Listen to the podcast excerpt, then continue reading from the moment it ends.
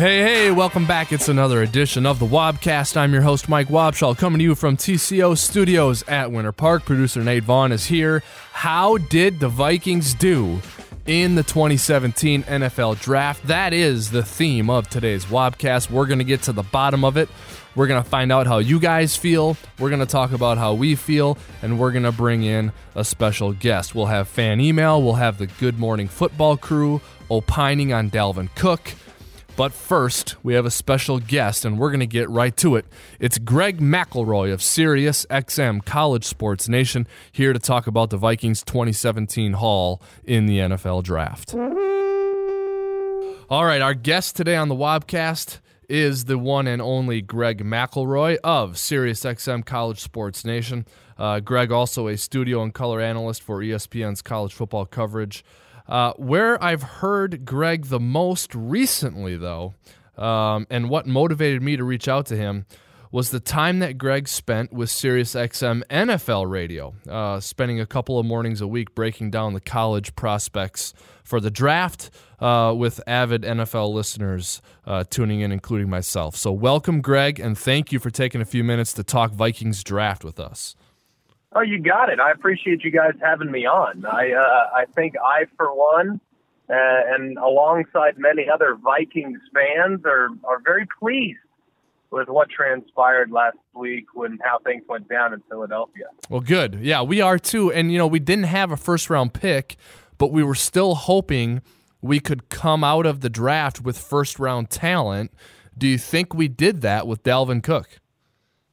I couldn't be happier with the fit. Uh, I had Dalvin Cook as my number 12 player overall. Now, granted, I don't have I don't have access to the FBI findings and all the things that these NFL teams have up their sleeve in regards to figuring out what the character looks like of these young men. I go based solely on tape and tape alone, and, I thought he was the 12th best player in the draft, regardless of position. He He's explosive. He's big. Uh, he he does have the shoulder injuries, which I know are of concern. But I've talked to several people in Tallahassee who tell you he was a, a guy that that was extremely well liked in the locker room, and a, a guy that that they're sad to see go because yeah. they felt that if he was back in a Seminoles uniform next year, the chance and likelihood of them being in contention for a national championship is extremely high. So as soon as I saw that pick go in and come off the board, I just grinned ear to ear because I thought it was an absolute steal. At one point, guys, I had him as my number one back in the entire NFL draft, and it wasn't necessarily due to my distaste for Christian McCaffrey or Leonard Fournette. It was just my appreciation for how good Dalvin Cook was over the course of his college career. So. Yeah uh, considering they addressed the position of free agency, now they have a nice one-two punch. I, I think that that's going to be very, very nice for whoever lines up at quarterback for Minnesota next year. Yeah, you know, and I know Greg that for for you fellas who are analyzing every prospect and you're doing it year after year you know, sometimes the comparison game can be a little bit dangerous because you don't want to compare a player to another player because that can limit the scope of your evaluation. But I think for fans, you know, who are listening, it can be helpful to have an NFL comparison for a guy so that they can have a mind's eye picture of who this player is. Do you have an NFL comparison for Dalvin Cook for Vikings fans? Yeah, he, he reminds me of Ezekiel Elliott. And he, he's not quite as good out of the backfield as a pass catcher as Ezekiel Elliott was. Yeah. But, but he is, I think he has that level of explosiveness. Now, granted, uh, now Tony Sparano was brought in to, to to be the the offensive line, I guess, whisperer, and I know that that's still a position in which they need to improve. And had Dalvin Cook gone to the Dallas Cowboys, who knows what it would have been? And had Ezekiel Elliott gone elsewhere with a subpar offensive line, would his production be the same? I, I, I can't tell you those things that are unknown, but I think if you just watch the way he moves, the way he glides, the way he accelerates in his first 10 yards and really his first four steps, if he gets the four steps, he's almost to full speed almost immediately. I mean, it's yeah. impressive. And I had a, a college coach tell me last year – uh, completely, completely off the record. And I asked them just because we were in our in our crew, myself, Tom Luginbill, who covers recruiting, and then Dave Pasch, who does NFL for the Cardinals, and and uh, obviously works at ESPN. We Yeah. were having a run about. We asked everybody. We said, "Who do you like better, Fournette or Cook?" And this particular coach said that I've never seen anyone as explosive, and I've recruited them all: Ezekiel Elliott, uh, Leonard Fournette, Dalvin Cook. Uh, he's recruited just about everybody, and, and he said that Dalvin Cook is in fact the most explosive. So I, I, I just am, am so excited for him to end up at a place that, that is going to feature him and I think give him some opportunities. Plus, uh, you know, I, I just don't think he's going to be operating under the microscope in Minnesota the same way he would be if he landed in New York or Los Angeles to a certain extent, or a place where every single move that he might make, make or every mistake he might make would be magnified to the greatest degree. Yeah, I think that's a good point too, Greg. And you know, I mean, NFL teams have, uh, as you well know, because you played in the league. You came from a big time program in Alabama, and then you played in the league. NFL teams, like a lot of the top college programs, but every NFL team has a structure in place for player development, whether it's just maturity or whether it's um, you know character concerns or what they want to do in their in their free time in the offseason. And so every team puts a plan in place for guys and and Dalvin Cook will fall into that just like the rest of the draft picks.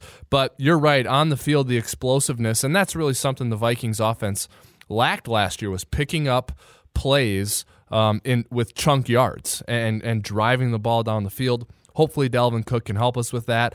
Uh, someone who can help Dalvin Cook help us with that is the Vikings' third round pick, Pat Elflein. Very curious to hear your thoughts on him in general. And then also, um, there's a big guard or center question with Pat Elflein that I think a lot of people in Minnesota will be chewing on this offseason. Curious about your thoughts on that as well. Yeah, you know, I think that that, that really is the question. I think he's a more natural guard, uh, to be honest with you. I see him in, a, in kind of a right guard mold, but he, of course, had to slide to center this past year and kind of a need position for the Buckeyes and, and played r- real well. I wouldn't say that he dominated, which I, I think was a bit of concern. Um, if you just look at o, the O line at Ohio State in general, th- there wasn't really a sound piece that just played their tail off. But Elflein was the most consistent, and I do think he'll do quite well. I really do. It's just a matter of what position is he going to end up playing. I, I, I really think he'd be better suited at guard, frankly. And uh, if that's where he ends up, then then that would be great. I also thought that they they would address the offensive line uh, a little bit more. Um, I know that they drafted Isidora, Yep. Danny Isidora from Miami, there in the fifth round. I believe it was pick 180, and and he was kind of an interesting prospect. He played right in college. I think he projects more to the left uh, in the NFL. So it's it's going to be interesting to see the way the Vikings piece together those those new personnel and, and the acquisitions. Uh, but if there's anyone I trust to do it, it's Tony Sparano. So I know that I know that he'll definitely bring out the best in those guys. And Elflein, um, albeit I think maybe just a little bit limited physically, he's a guy you trust, and, and you know that you're going to get solid output from him. Now, does he have the ceiling of a Pouncey twins or or of Travis Frederick? No, uh, and is he's not going to grow, I think, and be quite as dominant as those guys have become. But I think you know what you're getting, and that's a good locker room guy who's a fighter who will play his tail off all the way to the end of the whistle, and and uh, will be, I think, a nice capstone piece to the group up front for the next eight to ten years. Awesome to hear. And, you know, we actually had a chance to talk with him right after we selected him, Greg. We FaceTimed with uh, with Pat Elflein and put it up on the website. He was super pumped uh, to be a Viking, and I think you're right. He he should fit in right. Uh, he should fit right in with with our offensive line group. Um, I'm going to go out of order here and go further down the draft um, to where the Vikings got tight end Bucky Hodges. They got him uh, in the sixth round um, after a trade uh, that they made with Washington. And I'm very curious your thoughts on Bucky Hodges. And did he fall because he's some might think he's one dimensional. Is there another reason he fell that far? Because it seemed like he was pretty well regarded heading into the draft. Well, he's kind of a tweener. You know, I, I he's not really. I know his size would indicate that he's a tight end, but he's kind of like a gigantic slot receiver. I okay. Mean, he, he never really put his hand in the dirt and was used in a traditional set. Now that's okay because neither did Evan Engram, who went 23. Seldom did David Njoku, who went to the Bengals at the end of, or to the Browns at the end of the first round, and OJ Howard. Uh, he he was more in line than he was a receiver, and he was praised for his receiving ability. So uh, it's hard to really look at tight ends in the NFL versus college because they're just different animals. One thing I do think he has, he of course has length, and that is difficult to teach. Um, but I just don't think that he's going to be a real featured acquisition. Of course, Rudolph is is the man. Um, so it's a matter of how they use him. Do they use him in shifts? Do they put him in isolations and one on one on the outside? Neither of which would surprise me. Bucky Hodges also, I think he's got a lot of room to grow in regards to his route running. A majority of what he did was just vertical down the field. Hey, go be an athlete, son. That's kind of how it was. Mm-hmm. And uh, that's not really his fault. But I, I think the tape just didn't necessarily indicate him being uh, a higher pick than he was. I just didn't see the same level of versatility that I saw with some of the other players at the position. So uh, it's going to be interesting to see how they use him. If used correctly, I think he could develop into a nice, productive player. But if used incorrectly, uh, I think he could fizzle quickly. So he's a, I think it's a high risk, high reward, or a low risk, high reward pick, and uh, it'll be real fascinating to see how they use him. Yeah, and I think in a matchup league, which the NFL is, um, you know, you hope sure. you hope you can find a, a, creative way to use them. Maybe in the red zone, which is an area where the Vikings um, have an opportunity to improve. Um, you know, we had a big draft class, Greg, but um, we don't have time to talk about all of them. So I'm going to bring up um, one more position, but then I want to talk a little bit about uh, about you and an overall draft question. So we're going to move on quickly from our class after this question. We lost Cordarrelle Patterson Greg, who was not just a wide receiver, as you know, he was our kickoff returner, and for my money, uh, the best in the NFL. So w- we lose that uh, two way player, and he was also a gunner on our punt team. So, really, kind of a three way player. But we drafted two receivers. We drafted Rodney Adams and we drafted Stacy Coley. And so, I, just kind of like to hear your thoughts on, on one of those two, if you prefer one over the other, or both of them. I know you have an evaluation on both because you have an evaluation on everyone.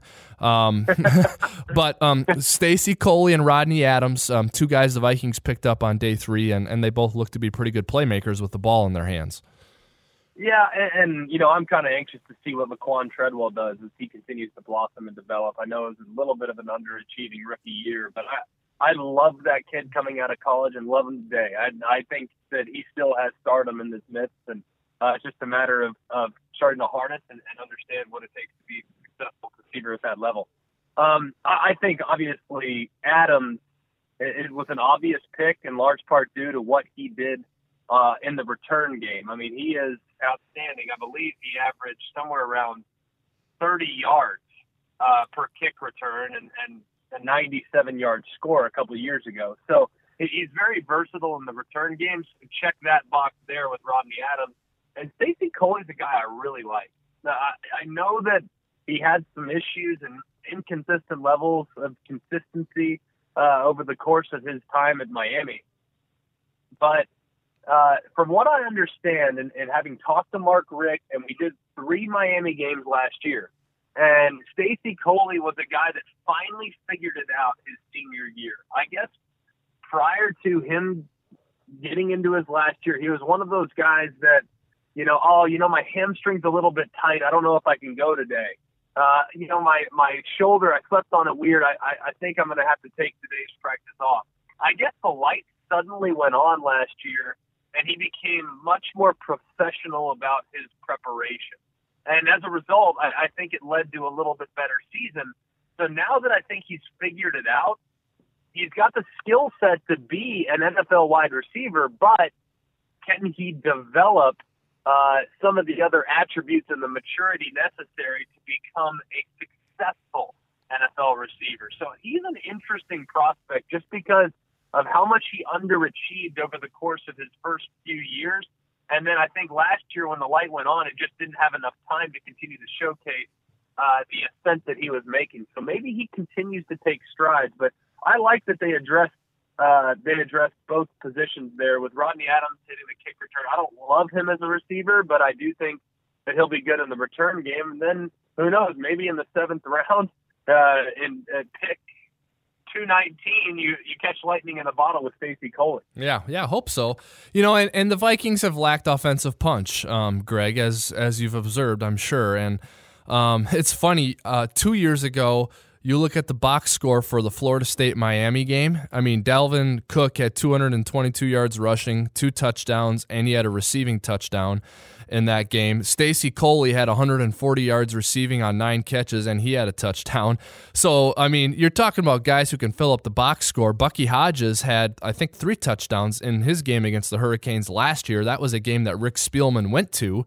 The Vikings wind up with Bucky Hodges, uh, Danny Isidora, and Stacy Coley from that game alone. So you can definitely see an emphasis on offense for the Vikings this offseason. Add to that uh, in free agency what the Vikings did, and hopefully uh, we can add a little punch to our offense this season, right? Yeah, I think that there's a real possibility. Obviously, it, so much of it comes down to quarterback play. And, yeah.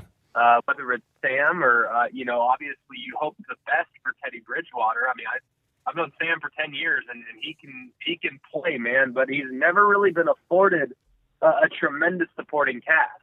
So uh, I'm kind of hoping that he gets that opportunity. And, and I, I think that some of the additions that were made, especially Dalvin Cook, I mean, he's an instant impact uh, potential Pro Bowl rookie if, in fact, he can turn it on and, and the offensive line comes together and, and he gets the touches necessary to be successful. So uh, I, I think that, that it just depends so much on, on who's taking the snaps from under center. And I know with the decline fifth year option on Teddy, I know he's in a hurry to get back as quickly as possible.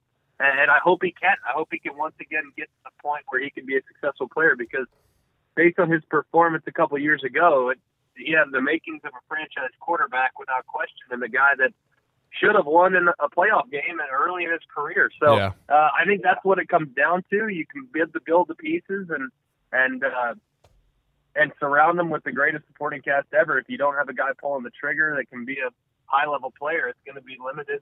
It's going to limit your ceiling. So uh, that's what I hope for for Vikings fans that they can find uh, some quality uh, to allow those quarterbacks to best show the attributes necessary to be successful. Yeah, that's that's very well said. Hey, before we go, Greg, I want to talk to you about one more thing. Um, just just reminding people about your career with with Alabama. Um, you know, you had a 14 and 0 season uh, uh, that ended in a national uh, championship with a win over Texas and uh, at the Rose Bowl in the BCS title game. Tell us about that season or, or any guys you played with on that team who ended up being really good NFL players and, and what happened in that title game. Just your memories from what was obviously a very important year in your life. Yeah, well, I mean, it's uh, when I think back and in the SEC championship, it's pretty amazing. In that game, I'm not sure there was a starter between us and the Florida Gators. This was in 2009 I'm not sure there was a starter on either side that didn't play at least a couple years in the NFL. Wow. Uh, I was on the shorter end. Uh, I played three years uh, on the on the roster in the NFL, so that was minimal compared to that of Julio Jones, uh, you know, Percy Harvin. Uh, of course, you, you think to some of the great players that we had on defense at the time. Rolando McClain uh, couldn't get out of his own way. Mark Barron um, wow. He, uh, Kareem Jackson. Uh, on the other side, we had Dre Kirkpatrick, who was a backup. We, I mean, it was Dee Milliner, who was a freshman. I mean, it was truly insane. My running backs were Trent Richardson, Mark Ingram, Eddie Lacy were the three running backs. Uh, and I mean, it That's was unreal. It was it was insane, absolutely insane. James Carpenter was the left tackle. He is going on year seven in in, uh, in New York. Uh, the the actual actually the center William Vlachos he, he didn't play, but everyone else it seemed like on 22 on all on either side. And then for the Gators, I mean it was ridiculous. Major Wright, um, Aaron Hernandez, uh, Riley Cooper, Tebow, the both Pounceys, both Pounceys, which is amazing on the same offensive line. Yep. Uh, the corner from from Cleveland, Joe Haden. Uh, I mean, it was it was a who's who of uh, of guys that, that played a long time in the National Football League. Dont'a Hightower, goodness, I could keep going on and Right. on, but yeah, it was, it was a special year. And I think back now to some of my teammates, man. I mean, backups that were backups that were backups got drafted in the first round. Yep. It's just it's amazing uh, the amount of talent that's stockpiled in Tuscaloosa and then the SEC in general. And uh, I know that, that NFL talent executives they get fired up about those college football Saturdays in the South, and, and especially those in Tuscaloosa because the talent that's on display is just absolutely insane. Yeah, you know, and the Vikings wound up with Percy Harvin from from that group of players you mentioned in 09 and yeah.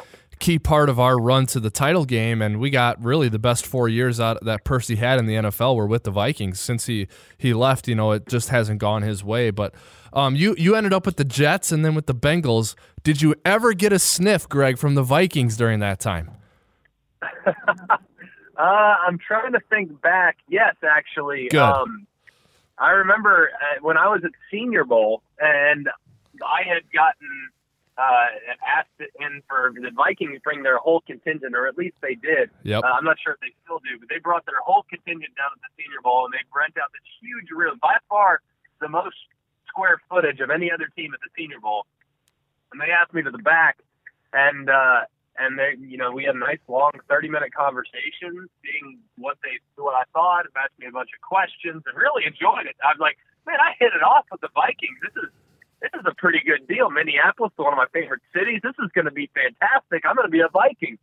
Uh, and then, sure enough, uh, I walk out of the room, and Christian Ponder walks in. And of course, the same year I was drafted, Christian Ponder went 12th overall to the Vikings, which eliminated them from my list of contention there Yeah. uh, early on Thursday, where I had to wait an additional 200 picks almost, or 190 picks before my, my name was called. So, uh, no, I, I did get some sniffs and, and would have loved to have been up there. It's a great staff, and I have uh, I have a lot of respect for Coach Zimmer and, and those guys, and, and I had a chance to be with Coach Zimmer when, when we were in Cincinnati together. So I'm just so happy for him that, that he got his shot, and I know he's looking forward to continuing to build on on uh, what was a decent start to the season. Not a great finish last year, but I know they're they're looking to, to continue to build on that. Yeah, yeah, they are. You know, and, and everyone loves Coach Zimmer around here, and that's a good thing. And uh, I had forgotten that that you two shared that year until um, until I looked it up. So I'm looking forward to to uh, to bringing that up with him the next time we can chat. And Yeah, uh, you'll have to mess with him. He actually knows my dad too, and uh, I'm I grew up in Southlake, Texas, and Zim actually lived in Southlake, Texas, uh, while he was coaching for the Cowboys. And my Wow. dad worked for the Cowboys, so me and Zim go back a long way.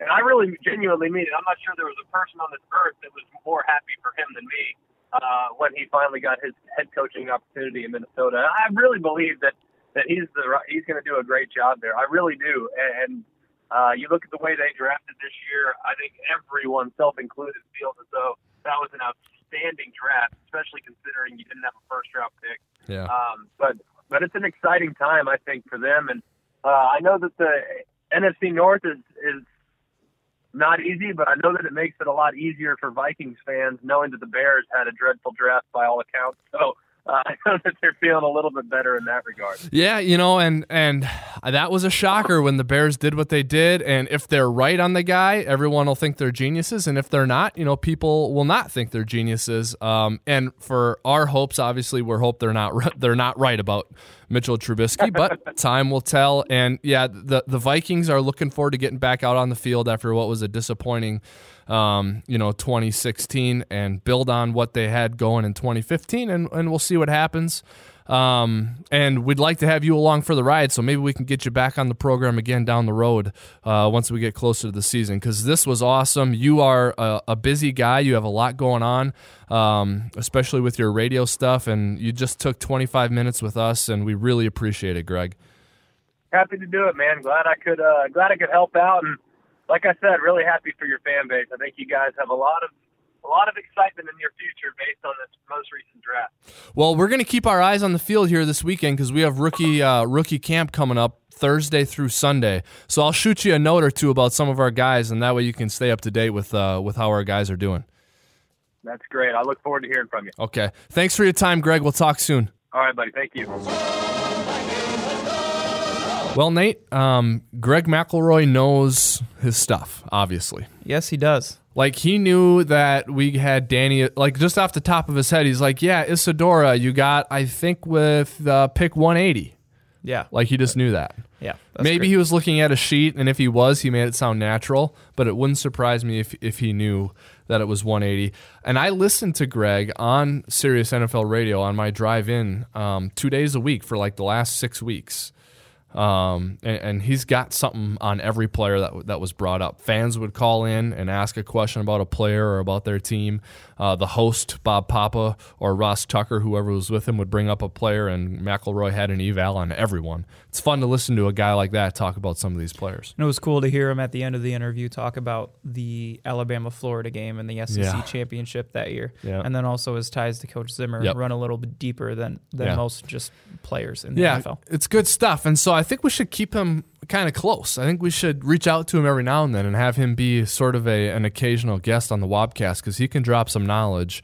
Um, you know, he's well spoken, he knows his stuff, and he was very optimistic and positive on the Vikings. And uh, it'd be fun to kind of have his thoughts on various things as they unfold, including NFL stuff as the regular season draws near. So we'll keep him in mind uh, as a as a guest on future Wobcasts. Um, let's go to someone or a group of people who contribute a lot to the Wobcast, the Good Morning Football crew. Let's continue our conversation about the Vikings draft and specifically about Dalvin Cook. This clip is on the website right now in video form, but in case you have not watched it, or if it was a while ago when you did watch it, we wanted to bring it back into the fold here on the Wobcast because I thought there were some very good points made by Nate Bur- Burleson, Peter Schrager, and Kyle Brandt. Take a listen to these guys talking about Dalvin Cook. on another team that everybody's excited about, hoping to see if they can get back to where they were a couple years ago, or even last year at the beginning of the season, the Minnesota Vikings. The Minnesota Vikings is a team that at one point we thought they're starting off as strong as anybody. They have everything going for them, even with the injury of Bridgewater and uh, Adrian Peterson. That defense just anchored uh, the offense, and they were successful at the beginning of the year. But this draft, I felt like they got one of the premier running backs in the game in Dalvin Cook. Just right off the bat, some would say he was the best back in football. When you listen to him, he'll tell you himself that I am the best back. And the compliment that he's going to have with Latavius Murray, who they got in free agency. You got McKinnon, who's still on the roster. And then you have this young man who can do just about everything. Check out how he runs after he gets hit. We talk about yards after catch from the wide receiver position. What about yards after contact at the running back position? Now, listen, you're not going to get Adrian Peterson from one individual. But what you can do is piece together two or three guys that can probably build something close to what Adrian Peterson was able to provide. Now you add that with the offense, Stefon Diggs, Thielen, Rudolph, Randolph. You have all these different players that can make plays.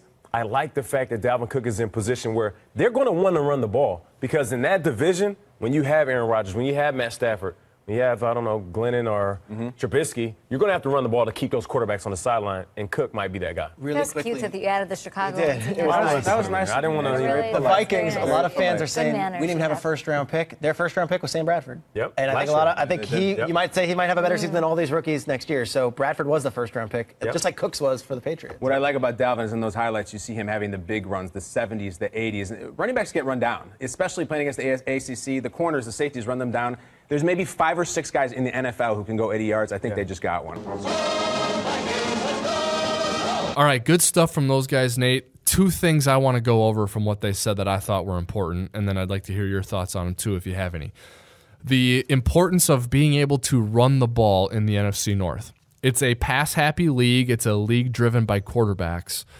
But the Vikings made a concerted effort this offseason to improve in the running game. They signed two starting tackles whose forte is run blocking. Um, they signed Latavius Murray. Then they drafted Dalvin Cook and they drafted Pat Elflein to help with uh, with run blocking. And in a division where Aaron Rodgers and Matthew Stafford um, are there and are productive still and in the in the middle of the prime of their careers, probably good for a team built around its defense to be able to run the ball, right? Yeah, and I think there's something to be said for just creating your own identity. And Mm-hmm. the Vikings this offseason have decided it's pretty obvious that they want to get better at running the ball, if not make running the ball their identity. Right. And they've attacked that, like you said, in free agency uh, and through the draft, both with the offensive line Yeah. and running back additions. So uh, that's something I think uh, is pretty obvious that they're putting a big effort into, and something I think Vikings fans could be excited about. Yeah, and it does kind of mesh with with Vikings brand and identity, right? Smash mouth, physical, Mm-hmm. bold, up north, black and blue division, defense, running game. Like that that fits us. That's what we are. Yeah. So that's cool. Um now you want to sprinkle in a little bit of spice here and there uh, with the home run hitter, and you did that with Dalvin Cook. And I thought that the guys also made a good point about, hey, you didn't have a first round pick but you still got a home run hitter in Dalvin Cook, a guy who can score from anywhere on the field. That's a pretty good deal. To get a guy like that who's explosive and is a big play guy without a first round pick. And remember, your first round pick is actually Sam Bradford, your starting quarterback, who would have been the first pick overall in the draft if, if he was in this class, and he's still in the middle of his career. So, uh, good points by those guys. Home run hitters are good fantasy football players. They are indeed. I see what you just did. We're going to talk fantasy football because it's never too early to talk about fantasy football. And NFL Network has done that recently, and they did so with Michael Fabiano, who is like their senior fantasy expert and analyst. We talked with Michael when we were in Los Angeles earlier in the offseason. Uh, brought up uh, Kyle Rudolph, talked about um, some fantasy implications with the Vikings and with Rudy with him. Well, uh, Fabiano and his crew got together to talk a little fantasy football as it relates to the rookie class. Who will be the first rookies off the board in 2017 fantasy football? Take a listen. So let's have our own draft, though. How about that? Uh, We will draft two rookies apiece in this 18 league, let's say, only drafting rookies in this fantasy mock. Um, and because I'm kind of the person that put it together, I'm going to take the first pick. Um, and that first pick, I think, is, as you you mentioned uh, a the little bit first earlier? Yeah, I don't in the like show, that either. low-hanging fruit, Leonard Fournette. And it's Yep. all about opportunity. And he, when you're drafted in the top five and you are a running back and you have Tom Coughlin in the front office and you know what style of football they are looking to play after loading up that defensive side of the ball last year and in free agency, they're going to run the ball a lot. He's going to have opportunities. And typically, when you're drafting an unknown commodity like a rookie, that's what you want opportunities. Fournette's going to have them. I'm comfortable with that. I know that. you have me at the fourth fourth pick, but I'm jumping up to the second pick right here. I'm going with O.J. Howard. I What? love O.J. Howard. I love how big and physical he is, but I, I like what he does for Took my Jameis. Winston. I, I- look, I had to jump you to get here. I traded up to this second pick because O.J. Howard is going to be special. I think you you get a tight end and you get the matchups that he's going to get. I think he wins those on a more consistent basis, especially in the red zone. That's why I had to go up and get him. My, Think about that second jump pick. too, Jameis, year two to year three, and Oh, what they'll you- expect. How about it, Elliot? You bet. Well, this guy may not be a tight end, but he's almost big enough to be one. Mike Williams, about 6'4", Not bigger. 220. you know, with Philip Rivers, the last few years, he's been throwing to CFL castoffs and sloppy seconds of Whoa. other teams. Yep. And, What? you know, it's, it's just, after a while, you're like, give the guy a little bit of help. Well, they gave him help. Now, I know they had Keenan Allen, but mm-hmm. Keenan Allen has not been able to stay healthy. Mike Williams, red zone target, love it. All right, Fabs, you're up. Dalvin Cook, who I believe will unseat Latavius Murray uh, atop the depth chart there in Minnesota sooner rather than later. A three down back who was a first round talent who fell into the second round because of some off field stuff. Uh, very talented guy, could be a featured back sooner than later. And then Yeah, at go number back to five, back. We'll snake it let's here. go Corey Davis, Tennessee Titans. Uh, this guy, I believe, will be drafted in the eighth or ninth round in seasonal leagues. I mentioned he's been compared to Terrell Owens. He's going to go in and be the number one wide receiver for Marcus Mariota, and that offense could be scary. They got a lot of talent on that offense, and I think Davis is the best wide receiver in that group. All right, back to you, Elliot. You know, I'm going to go Christian McCaffrey here. I, I like everything that this guy can do, whether it's catching the ball, running the ball. Maybe they can use him in the return game. Either way, you're going to get fantasy points, especially if you're in a return league and they use him in that manner. But the main thing is, Jonathan Stewart has not played 16 games for the Carolina Panthers since 2011. So at worst, he's a great handcuff for you. Christian McCaffrey. You see him right easy there running pick. between the tackles. I You mean, there betcha. is no reason why you, can't do that. You, you don't hear a lot of you don't hear a lot of this name here, but look at that red field. Look how dominant Is they. Look how wong with the intimidating. color on no, the there's team? nothing- You didn't there's bring not- the- I you're went taking Cooper Kupp. Cooper Kupp, Eastern Washington University. This kid was the most outstanding wide receiver. When you look at the tape and you look at what he's Pretty what he did, I mean, outstanding. And you may look at him for whatever reason and say, nah, maybe I'm not comfortable with him. But this kid is a baller. I think he's going to bring a dimension to the Rams uh, wide I'm receiver glad core. that you took Cooper Kupp because I'm going to take John Ross. And I'm going to take John He's Ross fast. playing opposite A.J. Green. And again, I mentioned opportunity, something Cynthia talks about, and that is that deep ball, those splash plays, the chunk plays. All I need is one catch with John Ross with a 4.22 speed plus a technician when it comes to running his routes. Technician. And I got myself 11 points in a single catch. Uh, love John Ross playing opposite A.J. Green. Here's a recap of our rookie only draft. Uh, I end up going Fournette and Ross. Akbar, you go O.J. Howard, Cooper Kupp, Elliott, Mike Williams, and Christian McCaffrey, and uh, Fabs, Dalvin Cook. You know who won that draft? Davis. I did. I won that draft. I like your OJ Howard pick. You Your guys next- know your that next pick was Rookie left tight ends never do anything. All right, you see, uh, you heard them talk about it. You see the list, Nate. Fournette, OJ Howard, Mike Williams, and then Dalvin Cook. What I like the best about this is no disrespect to the other guys, but the guy who chose Cook, yeah, he got chosen fourth, which we would rather have seen those guys choose him first. But the guy who chose Cook is Fabiano himself, The expert. the expert in the room. So I like that. He knows what And he's talking about. We hope that he's right. And in our for fun work fantasy league, Adrian Peterson was always like, you know, a high value guy. One of the, you know, everyone wants to have Adrian because we watch him play every week. It's going to be that way maybe with Dalvin Cook this year. Probably will. So that'll be kind of fun to watch. Um, all right. What do we got next? Fan mail? We, got- we have some fan mail, international fan mail. The Wob- first, yeah, Wobcast all over the world. Wobcast worldwide. Here we go. All right, the first question is from where? Malawi, Africa. From Caleb. My man emails me all the time from Malawi. Seriously, Really? yes. Awesome. This is a good dude. Caleb asks, out of draft picks in rounds four through 7 Mm-hmm. which do you see having the fastest impact? I see it being Ben Gedeon, linebacker from Michigan. Not necessarily because I think he's going to come in and earn a starting spot or a prominent role on defense as a Mike linebacker or a Will linebacker, but I think he's going to be a special teams guy. Um, he played um, coverage units at Michigan all the way through his senior season, and when you watch highlights of him or watch tape of him, he's he's what you want out of a special teams guy.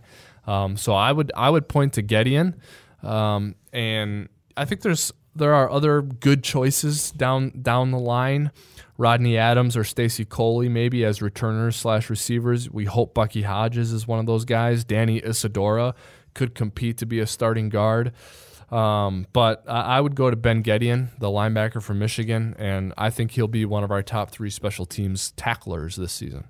Bobby from Frisco, Texas asks, now that the draft is complete, what teams do you think will give the Vikings the biggest challenge in 2017? I thought this was kind of a cool question, and so I, I researched it. Um, and I'll be curious to hear your thoughts on this, Nate. Okay. Um, we play the Carolina Panthers this year. We do. We did last year too. Yeah, we did, and we had great success against them last year. We had eight sacks on Cam Newton. Uh, we scored a safety and a defensive touchdown in that game.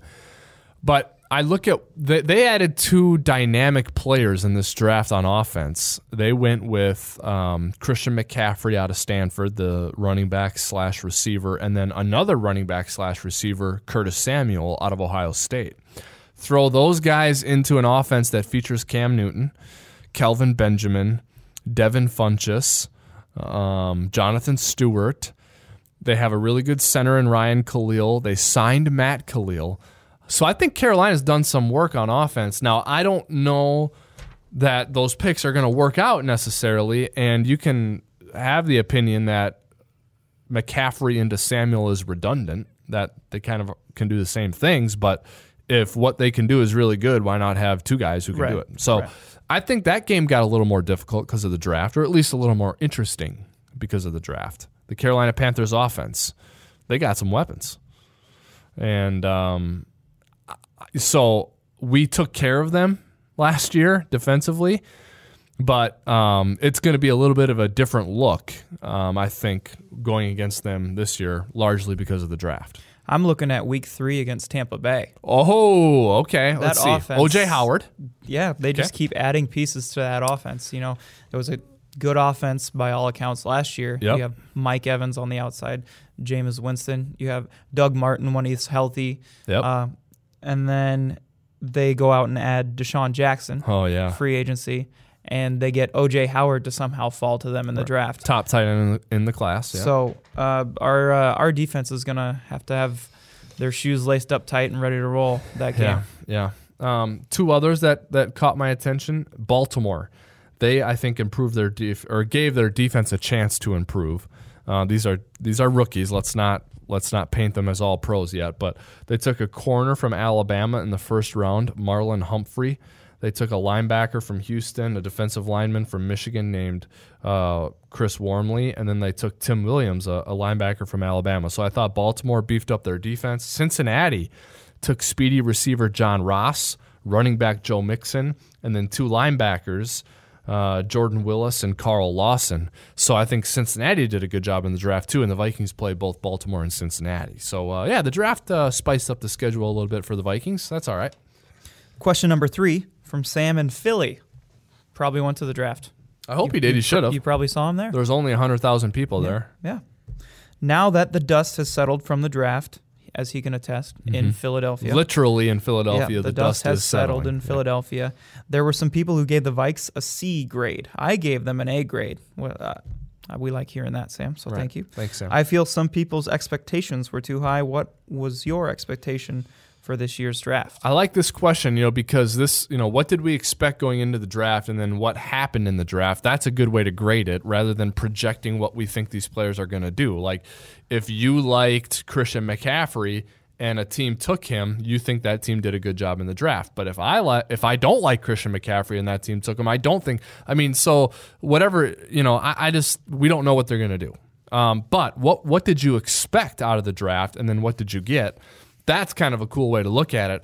And I expected the Vikings to add a starter on the offensive line, draft a running back fairly early, and then tack on some depth to the defense. And I think all three of those things happened. And then some. They got a tight end who's got um, a shot to be a contributor, and they added two guys who could be wide receivers slash returners in Rodney Adams and Stacy Coley. Those were bonuses in the draft. But um, the Vikings did what I expected they would do. And so, from that standpoint, I was pleased with the draft. Final question from Nolan. Nolan says, I think a lot of us are wondering if we have any plans to add depth to the offensive tackle spots. It was hard to watch our backup tackles last year, and I don't think any of us want to see that again this year. If we do add depth at the position, what's the likelihood that we can get a player of higher quality than our current backups at this point in the offseason? Couple things here. Unlikely you're going to get a big name free agent signing now, um, unless a team cuts a player because they don't want to deal with that player's salary. They drafted someone to replace that player, whatever. Then it can happen. Um, but free agency has come and gone. The draft has come and gone. So you got who you got right now. Now remember though, Jeremiah Sirles was uh, a respectable replacement for the Vikings, particularly in the back end of last season. And he was kind of penciled in as a starting guard before the draft. Now we've drafted Pat Elflein, we've drafted Danny Isidora. And so I think what that has done is it has beefed up the competition on the interior. Elflein can start at center and you can kick Berger out to guard. You can leave Berger at guard at center and play Elflein at guard. Isidora can compete for some depth um, as as a reserve. Now Sirles can kick out and be a tackle and be a backup tackle if you want. So I think the Vikings improved their depth by drafting two guards. They they improved their depth at tackle. That's kind of how that works. I don't expect any big name signings along the offensive line um, between now and, and the start of the season. Maybe I'm going to be wrong. Maybe there's a guy out there I'm overlooking. Maybe some team is going to cut a guy that we can we can use. Um, I don't know, but I think you pretty much have who you have right now. But remember, we we signed two starters um, at at both tackle spots. So um, the Vikings, I thought, made a, a good effort at improving the offensive line this offseason. All right, that's it for fan mail. We get to see rookie players on the field this weekend. Pretty exciting. That is exciting. A bunch of them will be here. Draft picks, undrafted free agents who have been signed, and tryout players. They will all be here at winning at Winter Park beginning Thursday. call it Winning Park. Winning Park is also what Yeah, we want to call be. it that. Yeah. Um, they get here Thursday. They start practicing Friday with a practice on Friday, Saturday, and Sunday. You'll see tons of content on Friday. Um, also, some on Saturday, and then of course uh, next week we'll be recapping all of it, and uh, we'll be back on schedule with the off-season program and all that good stuff. We'll be back with another edition of the Wobcast next week. I think we'll try and get some of our writers involved because uh, they will have seen three days worth of practices, so we'd like to get them to opine on some of the players and um, and then OTAs kick off the week of May 22nd. There will be 10 of them um, between May 22nd and the start of the Vikings mandatory minicamp in the middle of June. So no, we're not playing regular season games, but lots of action is going to be happening around here at Winter Park, and we'll be covering it for you and bringing it to you in a lot of different ways, including right here on the Wobcast. Um, so we'll be back next week. Until then, we hope you guys have a great weekend and we hope you enjoy the coverage and content that we'll be providing from Rookie Minicamp this weekend. On behalf of producer Nate Vaughn, I'm your host, Mike Wobschall, thanking Greg McElroy once more and thanking you for listening. We'll see you next time.